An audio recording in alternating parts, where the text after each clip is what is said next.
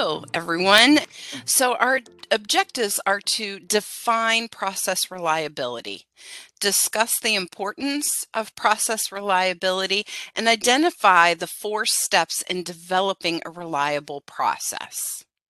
So, there's a couple terms we want to talk about reliability and capability.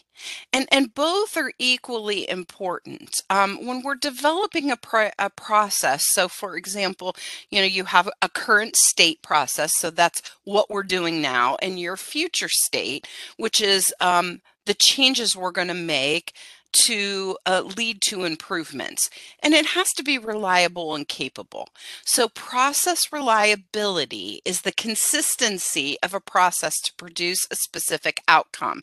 So, we don't want a process that one time yields, you know, 98% and the next time 20%. I mean, we want to make sure that our processes are reliable. And then capability is the ability of a process to produce a specific outcome. Now, usually the gold standard, we are looking for processes to be at or above 95% reliability and capability. So, what is a reliable process? It's a deliberate design, what we're going to call standard standard operating procedures. So how we do something, the process steps, and and make it uniform. This it, it, it makes it consistent It'll improve our outcomes. It'll reduce deficits and have a positive outcome. So, what is a process failure? And, and, a lot of you know the number one enemy of quality improvement is variation. So, when we have a good process, it takes out the variation. One of the enemies of, of a process failure is autonomy, people doing their own thing. And there's some accountability built into that. And it's also why we have to um, do some audits along our process to have a control plan just to make sure that we're adhering to that process and that people aren't doing their own thing. So, again, we always say something has to be process dependent, not person dependent. And, and I can remember working with a hospital, um, really working hard to draw, uh, drive down their HAI, and they did an awesome job um, just really huge improvements. And all of a sudden, everything fell apart. And we started seeing improvements at a sister hospital. And what we found out was the infection preventionist at hospital A went to hospital B and everything fell apart. And that's because the processes were person dependent. So there's a lot of pitfalls with that uh, putting too much detail in your policy. For those of you that are designing policies, um, you want to keep it high level. And it's really hard for every person in your facility to know the you know every detail of a policy. So again, your policies are that foundation, that overarching structure, and your processes come below it so you can't count on your policies to drive outcomes and education. So education is important but so many times when we're working on a um, improvement project that requires some process changes, instead of changing the process, we're going to educate people. That is not a primary intervention. There's, you know, a saying your processes are designed to yield the outcomes that they yield. So, you know, um, you can't do the same thing over and over again and educate people and expect changes. Very important. This is not for highly reliable processes. These are not for processes that require 100% accuracy that um, could yield a catastrophic event. So this is not surgery, blood transfusion, sponge and instrument counts.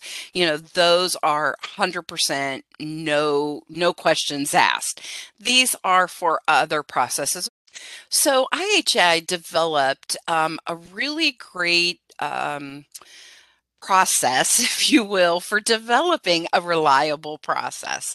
Um, and I really like this because it, it simplifies it and, and makes it more understandable. So let's go through and kind of unpack each of the pieces. So it's segmentation, visualization, standardization, and redundancy.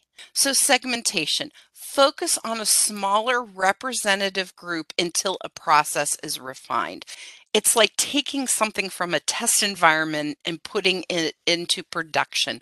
There's a lot of variables that will impact your processes, um, a lot of things that are beyond our control. So, as a result, you really don't know for sure how your process is going to perform until you go out there and test it.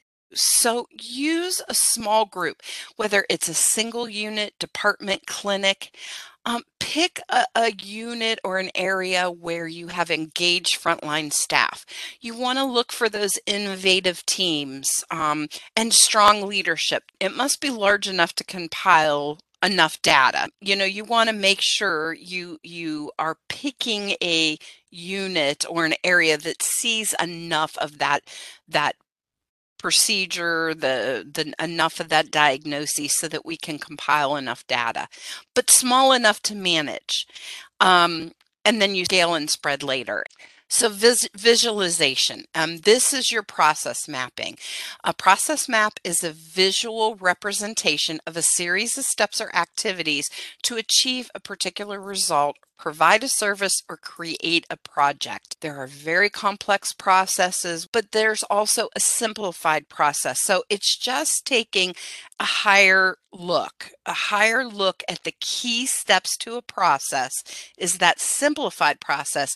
And then the complex process is where you get very, very down into detail. And a lot of times, those process steps, those simplified process steps, have multiple process steps underneath them. And again, you know, you can have that basic process with three to five high level steps. Start there. Um, and then the other thing is you need to create that graphic representation of the current state. Um, and that will help you identify defects or errors in the process. A policy does not improve things. It should drive your process. So redundancy. Again, um, you know, we talk about really to have that reliable process, it needs to yield a 95 or better outcome. So what happens if we only hit 85? Does that mean we totally abandon? No, we have the opportunity for redundancy. And a lot of times we put redundancy in things as double checks. Um, you know, those 100% critical catastrophic processes, you know, a lot of times we will have redundancy of multiple people checking things um, because it's so critical. Kind of the same thing here. If you're only yielding 85%, but we know it's a good process, what can we do to hit that 95%? Build in redundancy. So Think of it as your backup plan. Redundancy is an integrated process to improve the overall outcome and increase reliability.